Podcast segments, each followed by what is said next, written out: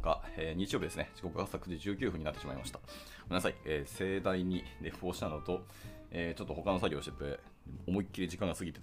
おりまして、今から始めていきたいと思います。はい、おはようございます。耳のキース家族は原です。えー、ではでは、えー、本日も朝活を始めていきたいと思います。えー、本日もですけどね、タイトルにあります、えー、ザ・トレーナーのみブストラクチャーレスネスと、はい、っていう記事ですね、の続きをちょっと読んでいこうと思います。えおそらくですね、今日でさすがにこの記事読み終わると思います。はい。えー、実に3日に分けて今読んでますけど、まあ、とてもテキストが長いのと、やっぱりあの女性解放運動をベースにしたあの組織論の話なので、まあ、ちょっと難しいんですよね、そもそもね、内容自体が。というところで、えー、まあまあ、ちょっと長く続いてきたんですけど、やっていきたいと思います。で、えっとですね、自分のあの不手際なんですけど、昨日、前回どこまで読んだかっていうのを正直覚えてないので、ちょっとざっくり今翻訳をしてるんですけど、もしかしたら前回と被ってるかもしれないで。その時はちょっとご了承いただければと思います。はいはい。ではでは、えー、早速やっていきたいと思いますが、ではでは、えー、本文入っていきたいと思います。ちょっと内容が言った通りあの深深いというか濃いものになってくるので前回前々回のお話とかを知らないといきなりこれ何の話やねんっていうちょっとハイコンテキストな続きになってしまいますけどちょっとご容赦いただければ幸いです。では読んでいきましょう。意識改革の終焉というものがありまして、まあ、これは人々に行き場を与えず、え構造の欠如っていうのはそこに到達する方法を失わせてしまいますと。はい。でえっと、女性たちの運動というのはその自分たちや、え、姉妹に矛先を向けるか、え、他の行動の選択肢を求めるかのどちらかになってしまいますと。で利用できるものはほとんどないですと。でただ自分のことは自分でやるという女性ももちろんいらっしゃいます。でこれはその個人の創造性を大いに発揮させることができてでその多くは運動にとって有用ではあるんですがほとんどの女性にとって実行可能な選択肢ではもちろんないし集団の協力的な努力の精神を育むものでもないことは確かでありますと。また、個人的なプロジェクトを立ち上げる気もなく、興味のあるグループプロジェクトを発見したり、参加したり立ち上げたりする方法が見つからないために、え運動え完全に運動から遠ざかってしまう女性もいますと。またもこういう女性の方が現実界だなとちょっと思いますかね。はい、なかなかどうしてそういう強いこの解放運動とか民主運動を引っ張っていくとか自分個人のやるわっていう女性はなかなか少ないんじゃないかなと思ったりしますね。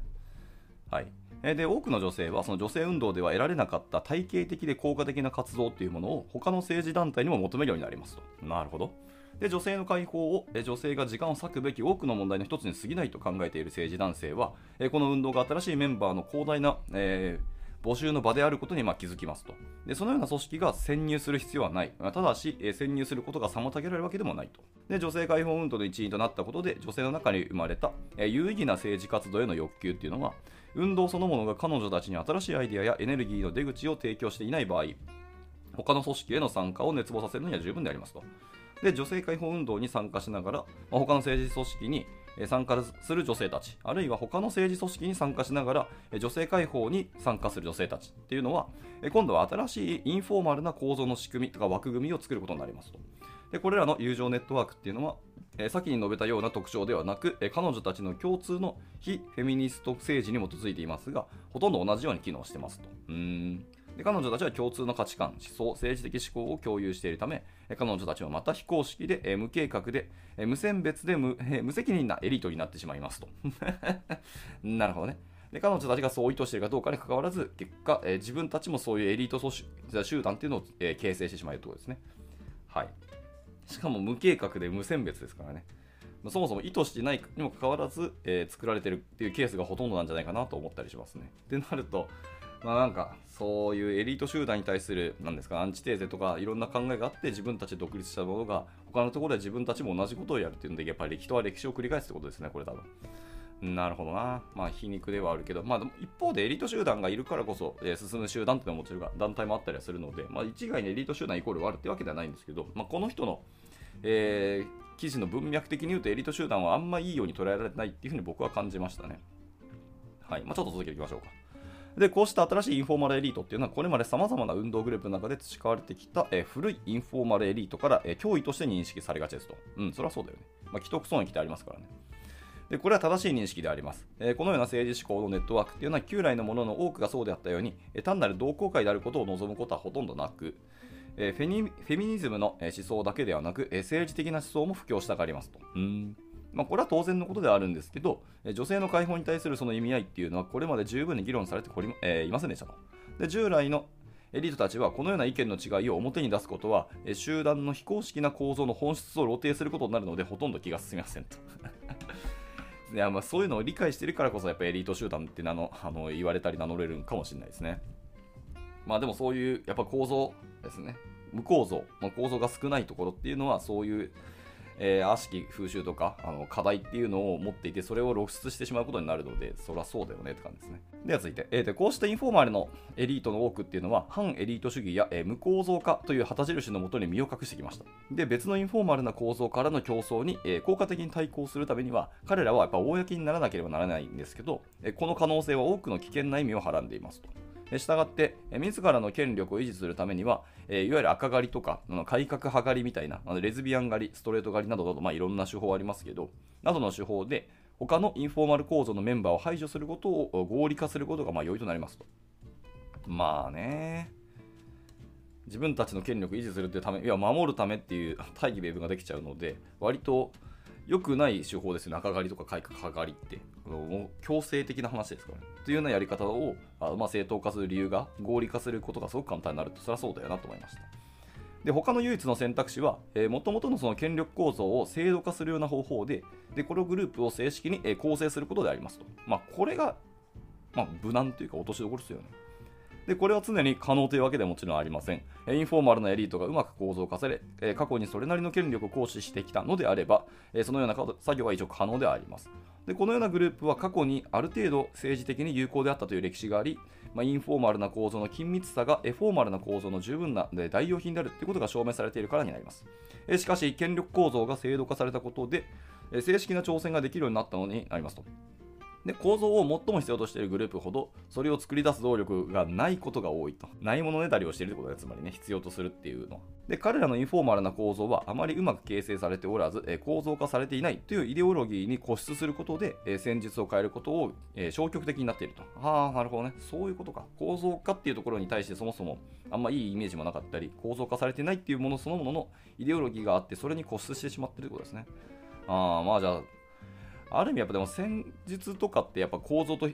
紐づくというか、ほぼほぼセットなので、まあ、構造化しないってことは戦術を変えることもほぼ消極になるのはそれはそうだよねって感じです。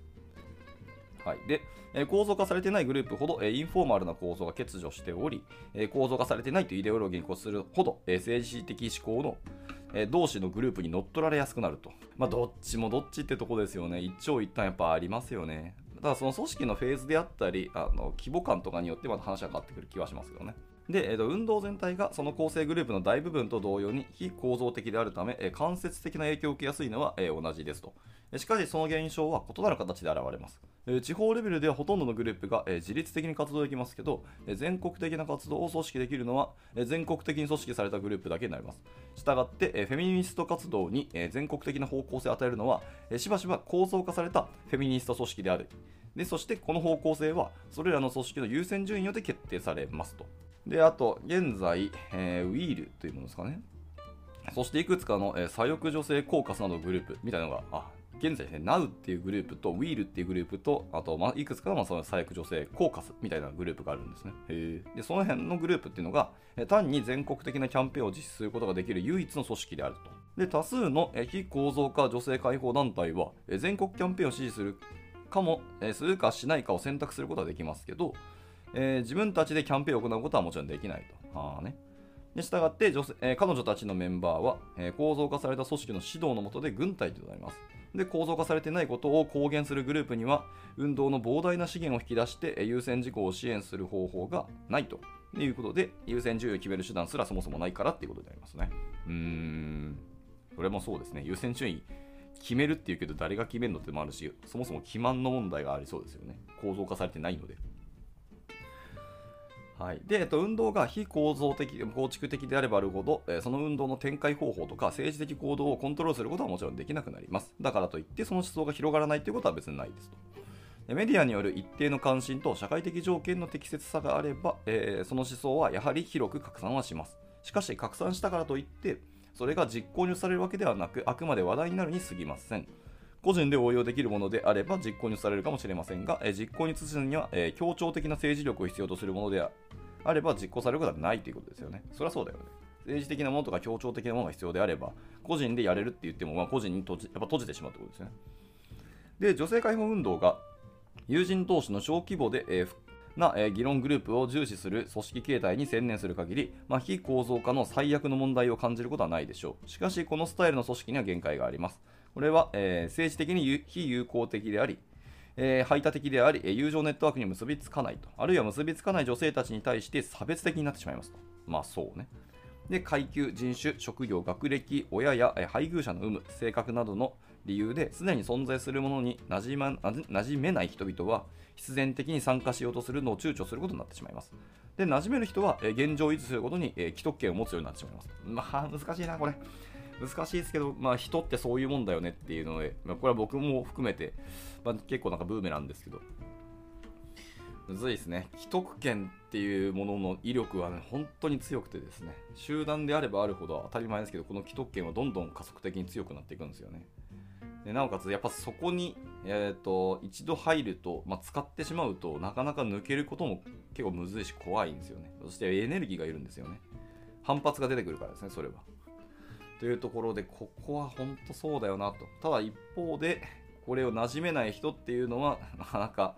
あのーまあ、排他的になってしまうので、その組織に入れなくなる、居づらくなるっていうのはもちろんそうだよねって感じなので。いや、これね、難しいですね、組織っていうのは。そのやっぱり株式会社とか営利組織ではなくて、これはあの社会運動になってくるので、それは余計ですよね。もう革命家に近いところがあるので。やっぱり革命とか、そういう社会運動はやっぱり一枚岩になるというのは結構大事なことだと思うので、なかなかね、矛盾が生じてますね。はい。で、えっと、インフォーマルグループの既得権益っていうのは、えー存在する、えーインフォーマルな構造によって維持され、えー運動はその中で誰が権力を行使するかを決定する方法を用いません。もし運動が意図的に権力を行使するものを選ばないことを続けるのであれば、えそれによって権力を排することもできません。それは権力と影響力を行使するものに、その責任を、要求する権利を放棄することに他なりません。そりゃそうだよね。でもし運動が、権力を持つ者に責任を求めることができないということを知っているため、権力をできるだけ拡散させておくのであれば、あるグループや個人が完全に支配することを防ぐことができます。それはそうね。しかしそれは同時に、運動が可能な限り非効率的であることを保証しています。それもそうですね。構造とか、えーまあ、制約、しがらみとか、まあ、もっと言うとヒエラルキーですけどね。っていうのは、やはりあの指揮系統はその代わり速くなるし、意思決定は速くなりますよね。っていうのがあるので、ここが難しいところですね。で、支配と、えー非非効果ですね、の中間を見つけることができ、また見つければ見つからなければならないと、そういう構造がない組織はですね。で、この問題は、えー運動の品質、じゃあ違う運動の性質が必然的に変化しているため、えー今まさに頭をもたげていることですよと。で、女性解放運動の主要な機能であった意識改革っていうのは、まあ、時代遅れになりつつあります。でこの2年間の強烈な報道と、えー現在流通している多数のオーバーグラウンドな本や記事のせいで、女性解放は一般的な言葉にはなりましたと。で、その運動は議論され、えーどのグループと運動とも明確なつながりのない人々によって非公式のラップグループが形成されています。運動は他の仕事に取り掛かなければなりません。優先順位を決めて、目標を明確にして、え強調して目的を追求する必要があります。まあ、そのためには地元で地域で、そして全国的に組織化する必要がやっぱありますよねっていう、まあ、P 社の話はそう決められていると。じゃあ最後ですね。最後、民主主義の構造化原理ってやつですね。はい。Principles of えー Democratic Structuring ですね。はいはい。っていうところですね。最後、民主主義の構造化原理で締められていくと。はい。まあ、そういういろんな社会運動がありましたけど、そういう運動が無構造化のイデオロギーに固執しなくなれば、その健全な機能に最も適した、えー組織形態を自由に開発することができるようになりますと。それはそうだよね。まあ、そもそも固執してる時点で、まあ、変化することはないですよね。まあだからといって極端な話、従来の組織形態を盲目的に模倣すればいいというわけではないですよね。まあ、それはあくまで従来の一つの成功事例であって、現代にそれが適用できるとは限らんってことですよね。はい、なので、やっぱ組織は基本的には水物なので、変化し続けるのが組織のあの自然ではありますよね。でしかし、闇雲に全てを否定するわけでももちろんありません。伝統的な手法の中には完璧ではないにせよ、有用であることを証明してくれることもあるでしょうと。これもそうですよね。はい。なんでかっていうと、人っていうのはなかなか変わらなくて、人はあの歴史を繰り返すものなので、過去に成功したものの中には、現代でも成功するものはあるっていうのが、僕はこう、あの読んでて感じました。はい。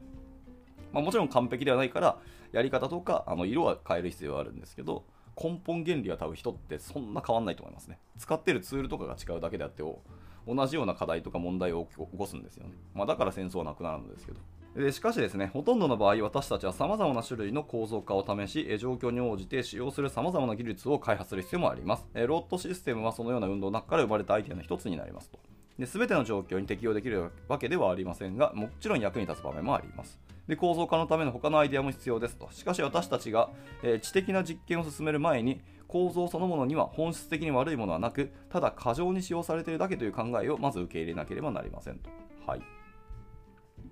まあそれもそうだよね。とはいえ、まあ、構造化自体は別に罪はないというか悪はないんですけど、まあ、そこに固執することも良くないし過剰に構造化するっていうのはそれはもちろん良くはないので、まあね、どこを重視するかあと組織のフェーズとかあの今何が課題かっていうところにちゃんとずっと注目し続けるのが必要だと思いますね、まあ、このような試行錯誤をしながらもその民主主義の構造化に不可欠であり政治的にも有効な原則を念頭に置くことができるというので今ブワーっとこうリンクが貼られてますね、はい、いろんなあの原則があるんですけどえーまあ、一応、ちゃんと読めますかね、これもね、ガッとよ、えー、合計7個ですね、その原則っていうのが貼られていて、まあ、それぞれリンクも貼られてますね。まあ、記事だったり本だったりするんでしょうけど。はい。まあ、1つ目は、え、民主的な手続きによって特定の仕事を特定の個人に移譲することですと。デフォルトで仕事やタスクを引き受けさせることは、それが確実に実行されないことももちろん意味をします。もし、ある仕事をする人が選ばれた場合、できればその仕事に興味や意欲を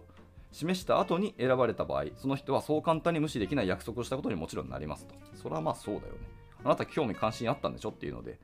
はいまあ、無視はできないよねって感じですね。はい、続いて2つ目、えー、権限を移譲された全ての人が、えー、その人を選んだ人に対して責任を持つことを要求します。それもそうですね。はい、指揮系統があった代わりに指示した人にも責任があるということですよね。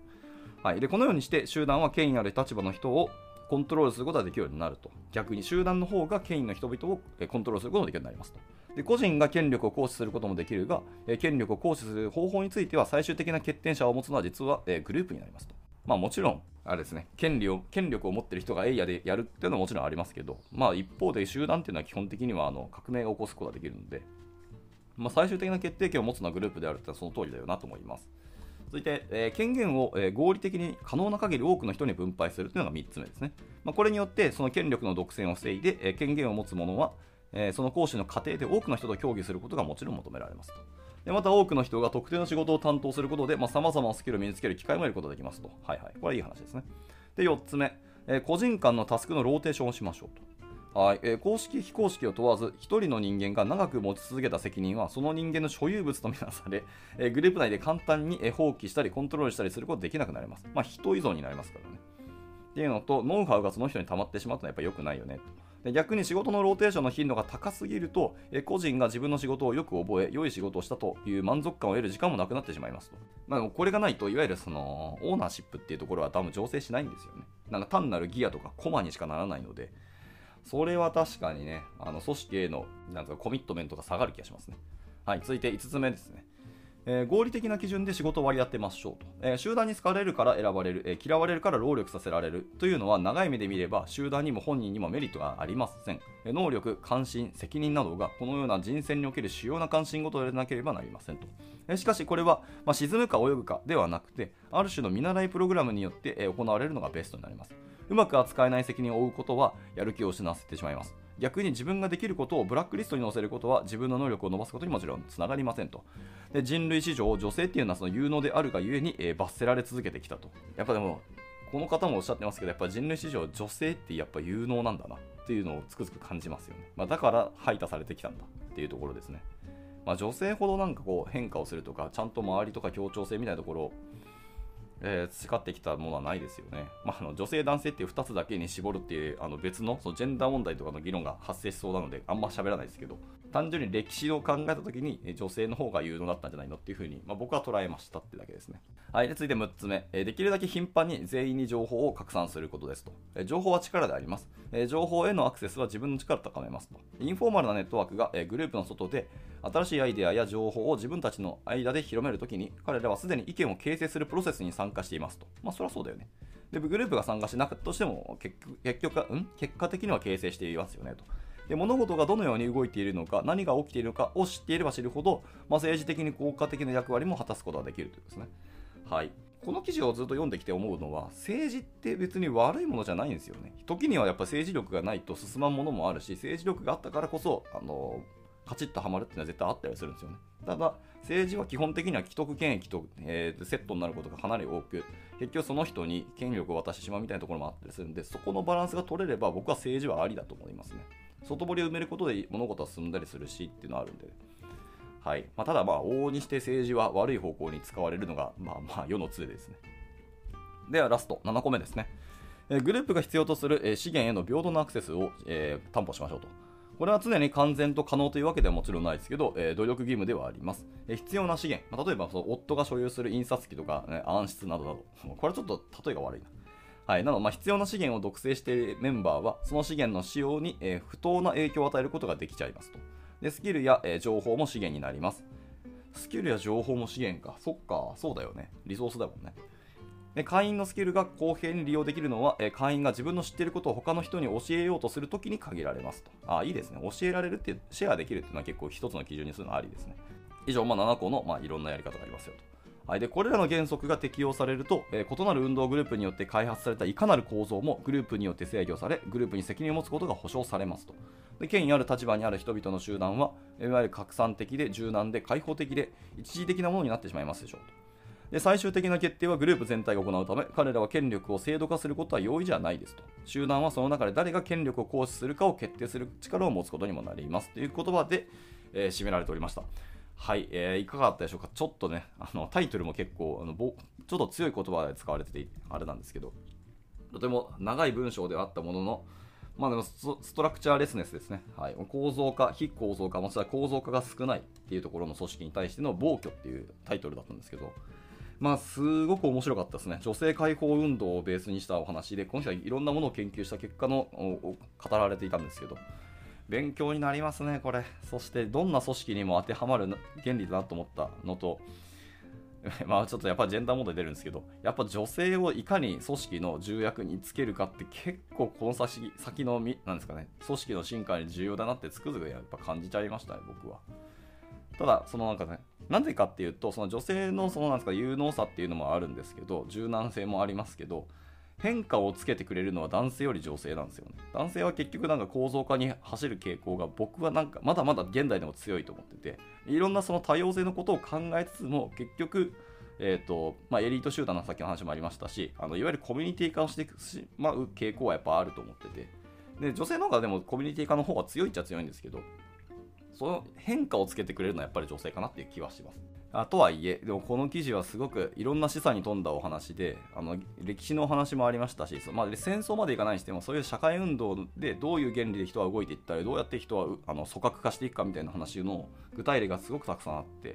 や面白かったなとつくづく感じていました。そして、つくづく人は歴史を繰り返すものってもうなんか痛感する記事だったなと思うんで、あの、何ですか、この記事は定期的に読み返したくなりますね。組織がなんか課題を抱えたりとか、なんか組織が変化をしたいっていう時、何かあるんだなっていう時の分岐点でこの記事を改めて読み直して、何を僕らは今意識しなきゃいけないかっていうのをあの振り返るいいなんか材料だと思ったので、これ素晴らしい記事だと思いました。はい。なので、まあ皆さんの方でもなんか興味ある人はですね、組織論とか組織開発に興味ある人はぜひぜひ読んでみてください。あのいろんな気づきとか、まあ、あの考えさせられることがあると思いますのでね。というところで、えーと、今日の朝活は、えー、以上にしたいと思います。すみません、今日はですね、僕かなりですね、寝坊してしまってですね、あのー、開始が遅れたんですけど、まあ、ここで今日は締めたいと思います。えー、今日、日曜日ですね、朝からご参加いただいた、イカの子さんとレナーさんですね、おはようございます。ご参加いただきありがとうございました。明日はですね、えーとま、何読むか悩ましいんですけど、一応前から読んでみたいなと思ってた記事が1個だけあってですね、えー、またちょっとチームの話になってしまうのと、ちょっと記事が古いんですけども、維持可能なコードベースへのチームメンバーの貢献度を評価するルーブルーブリックっていうなんか記事があるんですよね。ルーブリックって単語すら僕はよくわかんないんですけど。はい。で、記事があるので、えー、っと、まあ、そのコードベースへのチームメンバーの貢献度っていうところで、なんか評価制度に近いのかなと思いつつ、なんか僕はちょっとこの辺興味があるので、えー、読んでみたいと思いますので、まあ、関心あれば明日も来てみてください。じゃあ、えっ、と、これで朝活は終了したいと思います。まあ、日曜日ですね。ゆっくり休んでいただければと思います。それでは終了します。お疲れ様でした。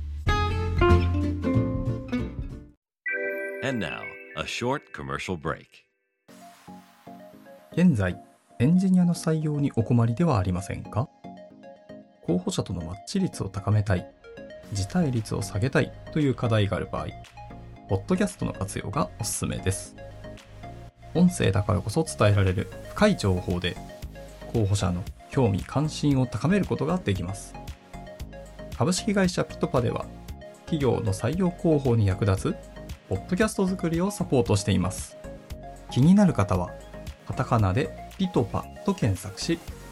X またはホームページのお問い合わせよりぜひご連絡ください。